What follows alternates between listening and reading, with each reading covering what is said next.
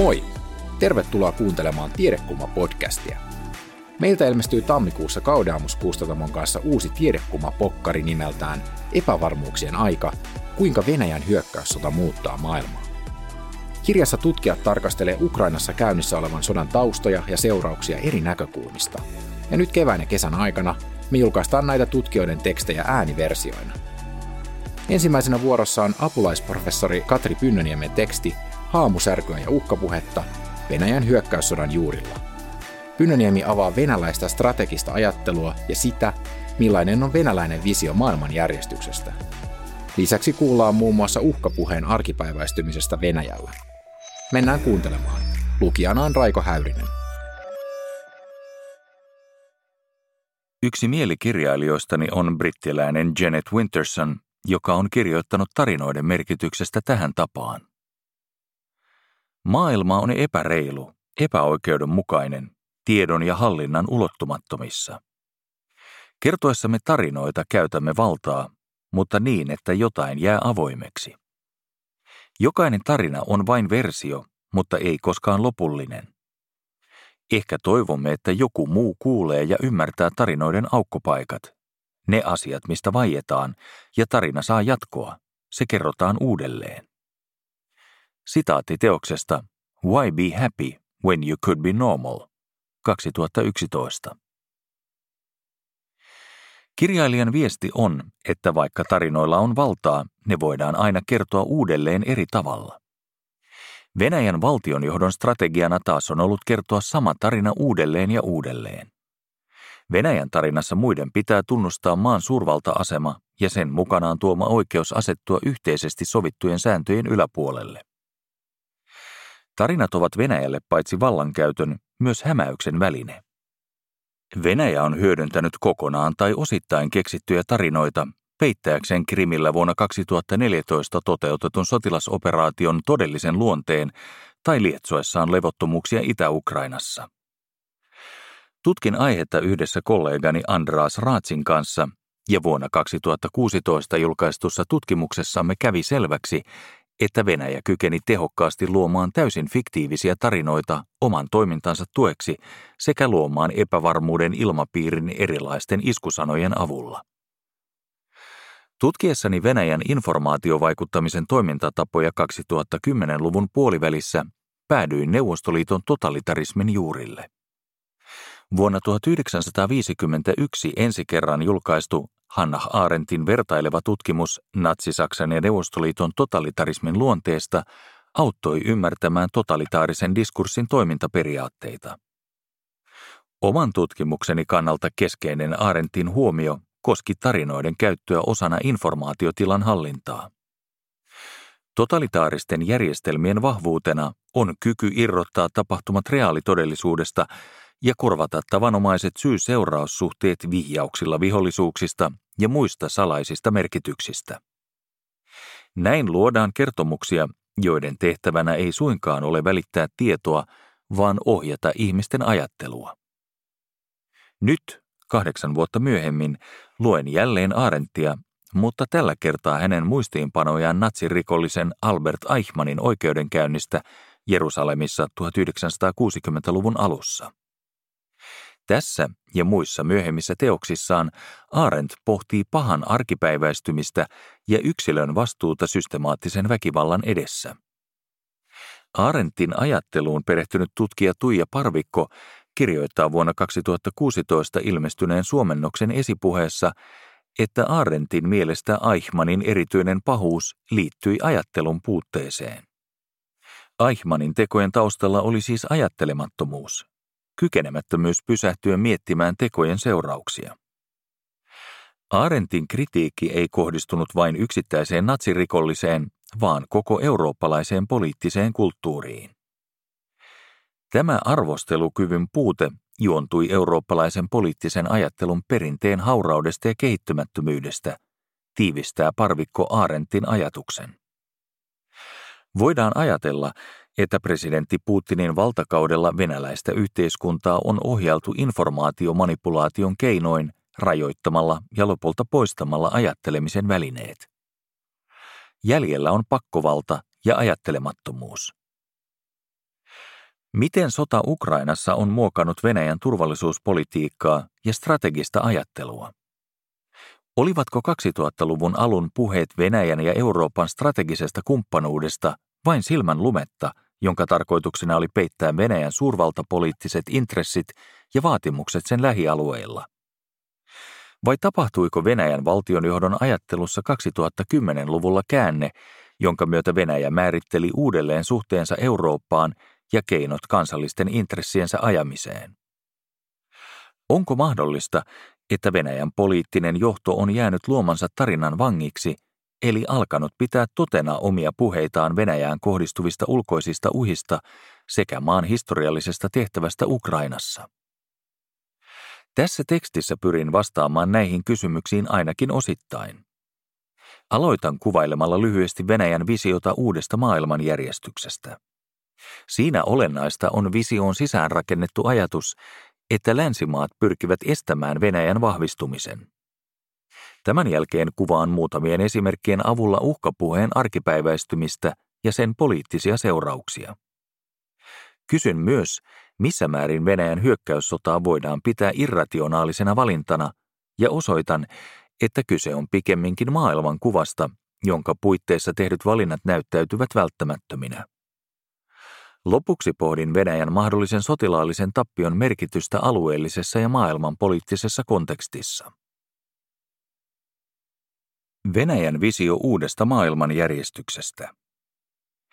Presidentti Vladimir Putin piti vuoden 2007 Münchenin turvallisuuskonferenssissa kuuluisan puheensa, jossa hän luonnehti Yhdysvaltoja kansainvälistä turvallisuusjärjestelmää epävakauttavaksi tekijäksi. Tuo ajatus on siitä lähtien ollut Venäjän ulko- ja sotilaspolitiikan kulmakivenä.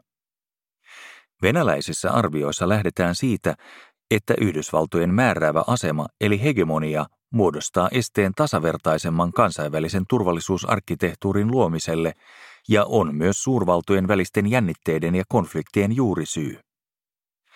Yhdysvaltojen roolia on korostettu erityisesti silloin, kun Venäjällä on ollut tarve peitellä maan oman toiminnan kielteisiä vaikutuksia erilaisten konfliktien yhteydessä. Onko Venäjällä sitten tarjota visiota nykyisen, epäonnistuneeksi kuvatun läntisen maailmanjärjestyksen tilalle? Venäjän virallisissa strategioissa ja muissa teksteissä pidetään itsestään selvänä, että hegemonisen maailmanjärjestyksen muutos kohti moninapaista, useista eri vetovoimakeskuksista koostuvaa järjestelmää on väistämätöntä. Uusien talouden ja politiikan vetovoimakeskusten, ennen kaikkea Kiinan, oletetaan haastavan lännen määräävän aseman, mikä puolestaan johtaa valtakamppailuun näiden eri keskusten välillä. Muutos tarkoittaa siis erilaisten konfliktien ja jännitteiden kasvamista. Huomionarvoista on, että venäläisessä ulkopoliittisessa puheessa peruuttamattomaksi määritellyn kehityskulun epäileminen tulkitaan yritykseksi ylläpitää keinotekoista eli lännen hegemoniaan nojaavaa voimapoliittista asetelmaa. Näin Venäjä asettuu retorisesti nykyisen maailmanjärjestyksen ulkopuolelle vaatimaan väitetysti tasavertaisempaa maailmanpolitiikkaa. Venäjän visio ei sisällä ajatusta sopimuksiin perustuvien monenkeskisten kansainvälisten instituutioiden kunnioittamisesta, vaan sen keskiössä on suurvaltojen voimatasapainon kautta syntyvä poliittinen järjestys. Venäjä suosii mieluummin kahden tai useamman valtion yhteisiin intresseihin pohjautuvia järjestelyjä kuin sitoutuu monenkeskiseen yhteistyöhön, jonka avulla voidaan tasata eri valtioiden voimasuhteita. Venäjän näkökulmasta uuden maailmanjärjestyksen edellytyksenä siis on, että muut suurvallat tunnustavat Venäjän tasavertaisen aseman ja vapauden edistää omia strategisia tavoitteitaan muiden suurvaltojen sitä estämättä. Tasavertaisuuden mittana ovat ennen kaikkea suurvaltojen väliset voimasuhteet, joilla viitataan sekä sotilaalliseen voimatasapainoon että poliittis-kulttuuriseen vaikutusvaltaan maailmassa. Näistä tekijöistä sotilaallisen voimatasapainon ylläpito suhteessa tärkeimpiin kilpailijamaihin on selkeästi Venäjän prioriteetti. Presidentti Putinin aikana Venäjä on investoinut merkittävästi asevoimien kehittämiseen. Puheessaan Venäjän liittoneuvostolle vuonna 2018 Putin totesi, että Venäjän sotilaallisen voiman kasvu takaa rauhan planeetallamme, koska se turvaa strategisen tasavertaisuuden ja voimatasapainon. Venäjän massiivinen hyökkäys Ukrainaan helmikuussa 2022 ja Putinin toistuva uhkailu ydinaseilla ovat paljastaneet aikaisemman retoriikan julkeuden. Sotilaallisen voiman lisäksi Venäjä on pyrkinyt vahvistamaan omaa suurvalta-asemaansa pehmeän voiman eli poliittis-kulttuurisen vaikutusvallan kautta. Kremlin ohjauksessa toimivien ja läntisiä kilpailijoita matkivien uutismedioiden tehtävänä on ollut kehystää maailmanpolitiikan tapahtumat Venäjälle edullisella tavalla sekä ylläpitää kuvaa lännen rappiosta ja aggressiivisuudesta. Lisäksi Venäjä on tukenut suoraan erilaisia populistisia liikkeitä Euroopassa ja pyrkinyt eri tavoin vaikuttamaan demokraattisten instituutioiden toimintaan niin Euroopassa kuin Yhdysvalloissa. Näin jälkikäteen näyttää kuitenkin ilmeiseltä, että Euroopan energiariippuvuus Venäjästä on tarjonnut yhden merkittävimmistä kanavista vaikuttaa EU-maiden politiikkaan. Uusiutumattoman energian rooli Euroopan ja Venäjän välisissä suhteissa on nähty pitkään vain molemminpuolisen keskinäisriippuvuuden kautta, vaikka Venäjä on konfliktitilanteissa osoittanut, että se on valmis hyödyntämään energiainfrastruktuuriin sisäänrakennettua geopoliittista valtaa. Itämeren kaasuputken räjäyttäminen syyskuussa 2022 merkitsi joka tapauksessa yhden aikakauden loppua. Uhkapuheen arkipäiväistyminen osana sisäisen yhtenäisyyden ylläpitämistä. Venäjän kaltaisessa autoritaarisessa maassa kansalaismielipiteellä ei ole samanlaista merkitystä kuin demokratioissa. Toisaalta ei ole yhdentekevää, miten strategisen tason päätöksiä Venäjällä perustellaan. Mihin tunteisiin, historiallisiin kokemuksiin ja tulevaisuuden kuviin Venäjän päätöksentekijät vetoavat. Kuten Venäjän turvallisuuspolitiikan tutkija Raymond Garthoff totesi 1970-luvun lopulla julkaistussa analyysissään. Voimme oppia paljon siitä, mitä he, venäläiset, sanovat, jos tunnistamme myös, miksi he sanovat niin ja ymmärrämme, mitä se tarkoittaa. Sanoilla on legitimoivia, mobilisoivia ja indoktrinoivia vaikutuksia, varsinkin erittäin ideologisessa järjestelmässä. Voidaan ajatella, että vaikka Venäjältä puuttuu tarkkarajainen ideologinen oppijärjestelmä, julkista poliittista tilaa kaventamalla tiettyjen teemojen ja näkökulmien käsittelystä on tehty mahdotonta. Näin Venäjän tarinaan on syntynyt aukkopaikkoja, joiden osoittamisella tai täydentämisellä voi olla siihen ryhtyvälle vakavia seurauksia, kuten vankeutta tai maanpako. Venäjän voimapolitiikkaa tuetaan uhkapuheella, joka on viime vuosina arkipäiväistynyt. Tällä tarkoitan sitä, että eri foorumeilla, kuten viranomaispuheessa, mediassa ja populaarikulttuurissa, hyödynnetään tarinoita, jotka rakentavat ja ylläpitävät mielikuvia Venäjästä ulkoisen, vihamielisen vaikuttamisen kohteena. Voidaan ajatella, että kyse on rituaalisesta puhettavasta. Toistamalla tiettyä Kremlin hyväksymää tulkintaa osoitetaan ennen kaikkea lojaalisuutta järjestelmää kohtaan. Samanaikaisesti on tärkeää huomata, että esimerkiksi isänmaallisuudelle annetaan Venäjällä useita keskenään ristiriitaisiakin sisältöjä. Varsinkin nuoret suhtautuvat virallisiin puheisiin epäillen tai jopa kyseenalaistavat ne täysin.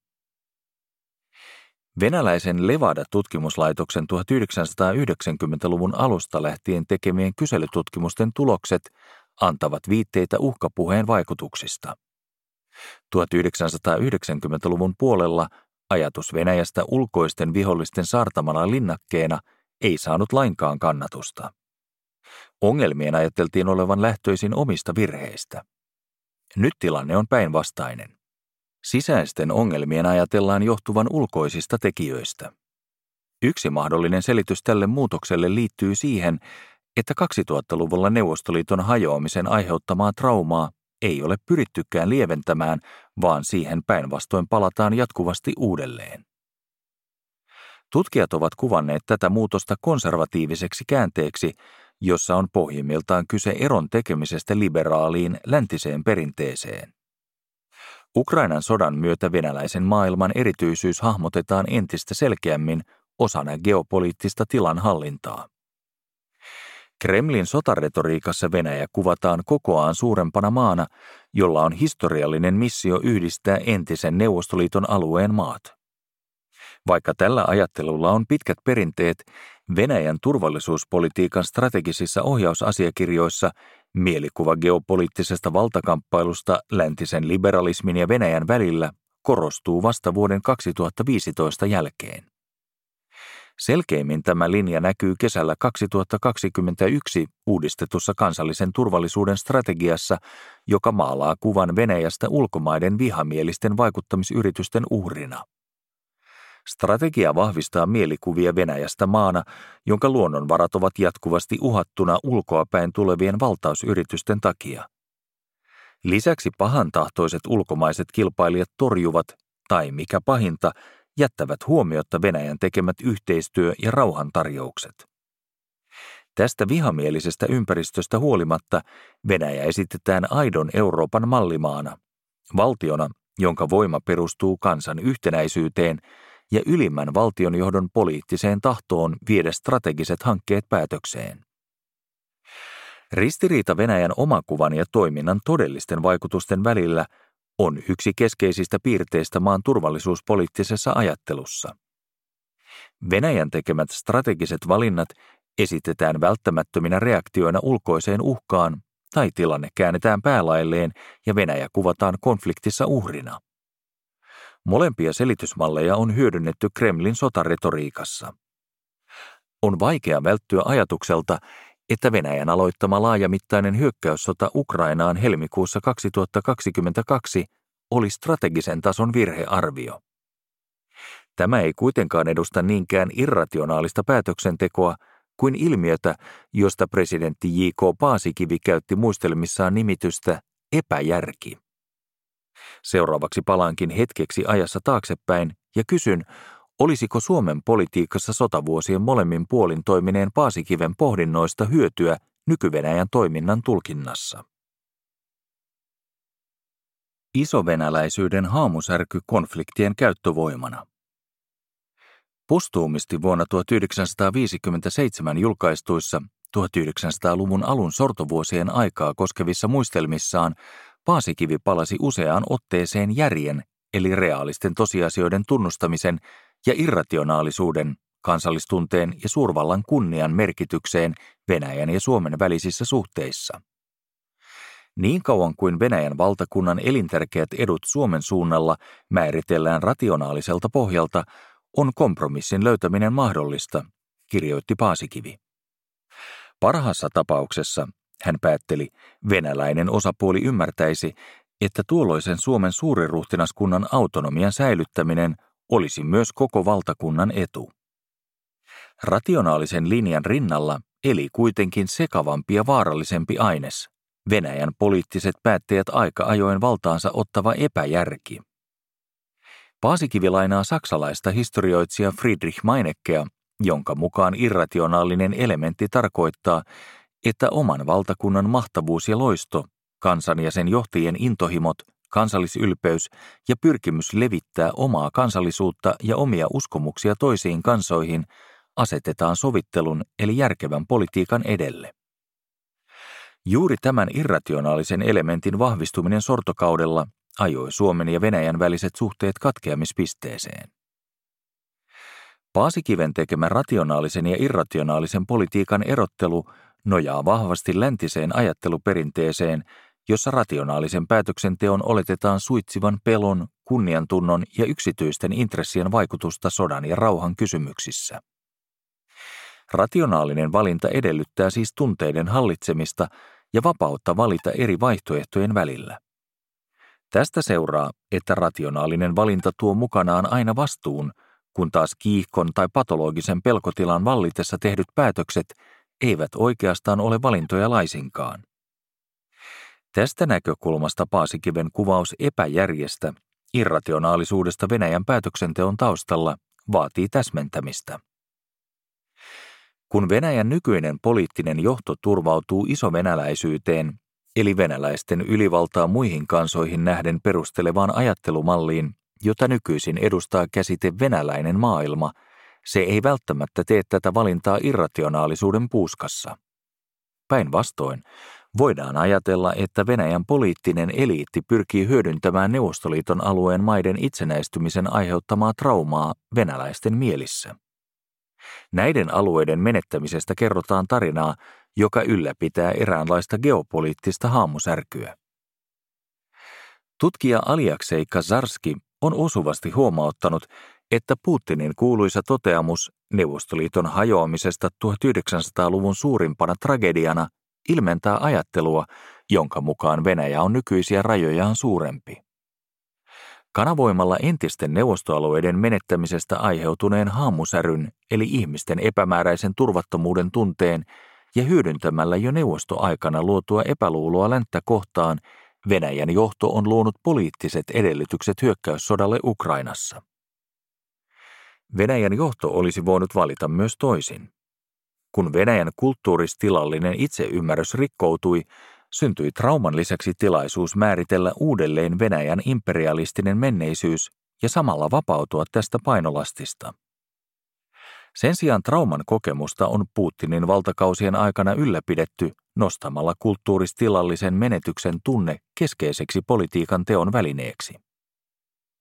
Venäjän sotilaallinen voimankäyttö Georgiassa vuonna 2008 ja Ukrainassa vuodesta 2014 lähtien ovat tämän valitun politiikkalinjan seurausta, eivät osoitus Venäjän toimien irrationaalisuudesta.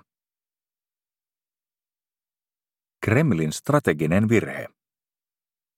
Aloitin tämän tekstin pohdinnalla tarinoiden voimasta niin konfliktien kuin yhteisymmärryksenkin tuottajana. Tähän sisältyy ajatus, että kansallista tai valtiollista yhtenäisyyttä voidaan vahvistaa toisiin ryhmiin kohdistettujen kielteisten tai myönteisten mielikuvien avulla. Viholliskuvien ja ylipäänsä uhkapuheen arkipäiväistyminen on pitkä prosessi, joka ennakoi sotilaallisen voiman käyttöä konfliktitilanteessa. Neuvostoliiton totalitaarisen diskurssin perinne näkyy siinä, miten Venäjä on hyökkäyssodan aikana hyödyntänyt erilaisia, jopa keskenään ristiriitaisia tarinoita aseellisen voimankäytön oikeuttamiseksi. Venäjän valta-asemaa suhteessa Ukrainaan perustellaan tarinoilla, jotka on irrotettu historiallisesta tai ajallisesta kontekstistaan. Näin Ukraina nähdään samanaikaisesti sekä osana Venäjää, Putinin yksi kansakertomuksen mukaisesti, että sen vastakohtana anti-Venäjänä. Jälkimmäisessä uhkakuvassa Ukraina on lännen vasalli, jonka kautta länsi pyrkii heikentämään Venäjää. Näin Venäjän toiminta käännetään päälailleen ja Ukrainan valtiollisen ja yhteiskunnallisen olemassaolon tuhoamista oikeutetaan vetoamalla puolustautumiseen perivihollista eli länttä vastaan.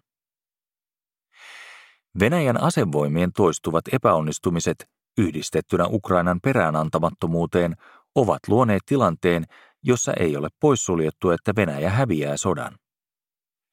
Tätä tekstiä kirjoittaessani syystalvella 2022 on kuitenkin selvää, ettei Venäjän valtionjohto ole poliittisesti valmis tähän mahdollisuuteen, vaan se päinvastoin pyrkii pitkittämään sotaa hinnalla millä hyvänsä. Yhdysvaltalainen historian tutkija Timothy Snyder on tiivistänyt tilanteen hyvin kirjoittamalla, että sota päättyy, kun Ukrainan sotilaalliset voitot muuttavat Venäjän politiikan realiteetteja. Maailman politiikan realiteetteja sota on jo muuttanut. Tällä hetkellä Venäjä tukeutuu voimakkaasti sen suurvalta-aseman kahteen keskeiseen pilariin, eli yhdistyneiden kansakuntien turvallisuusneuvoston pysyvään jäsenyyteen ja ydinasepelotteeseen. On kuitenkin vaikea kuvitella tilannetta, jossa Venäjän visio suurvaltojen voimatasapainoon perustuvasta tasavertaisesta turvallisuusjärjestelmästä toteutuisi alkuperäisessä muodossaan. Systemaattiset Ukrainan siviileihin ja infrastruktuuriin kohdistuneet pommitukset ja muut sotarikokset ovat paljastaneet Kremlin todelliset tarkoitusperät ja venäläisen maailman valheellisuuden. Näin ollen Venäjän hyökkäyssota Ukrainaan on veden jakaja, jonka jälkeen Venäjän ja ennen kaikkea Ukrainan tarina tullaan kertomaan uudelleen. Kiitos kun kuuntelit Tiedekulma-podcastin. Meillä olisi yksi pyyntö. Jos pidit jaksosta, voisitko kertoa sitä kaverillesi? Tiedekulma-podcastin löydät kaikista podcast-palveluista.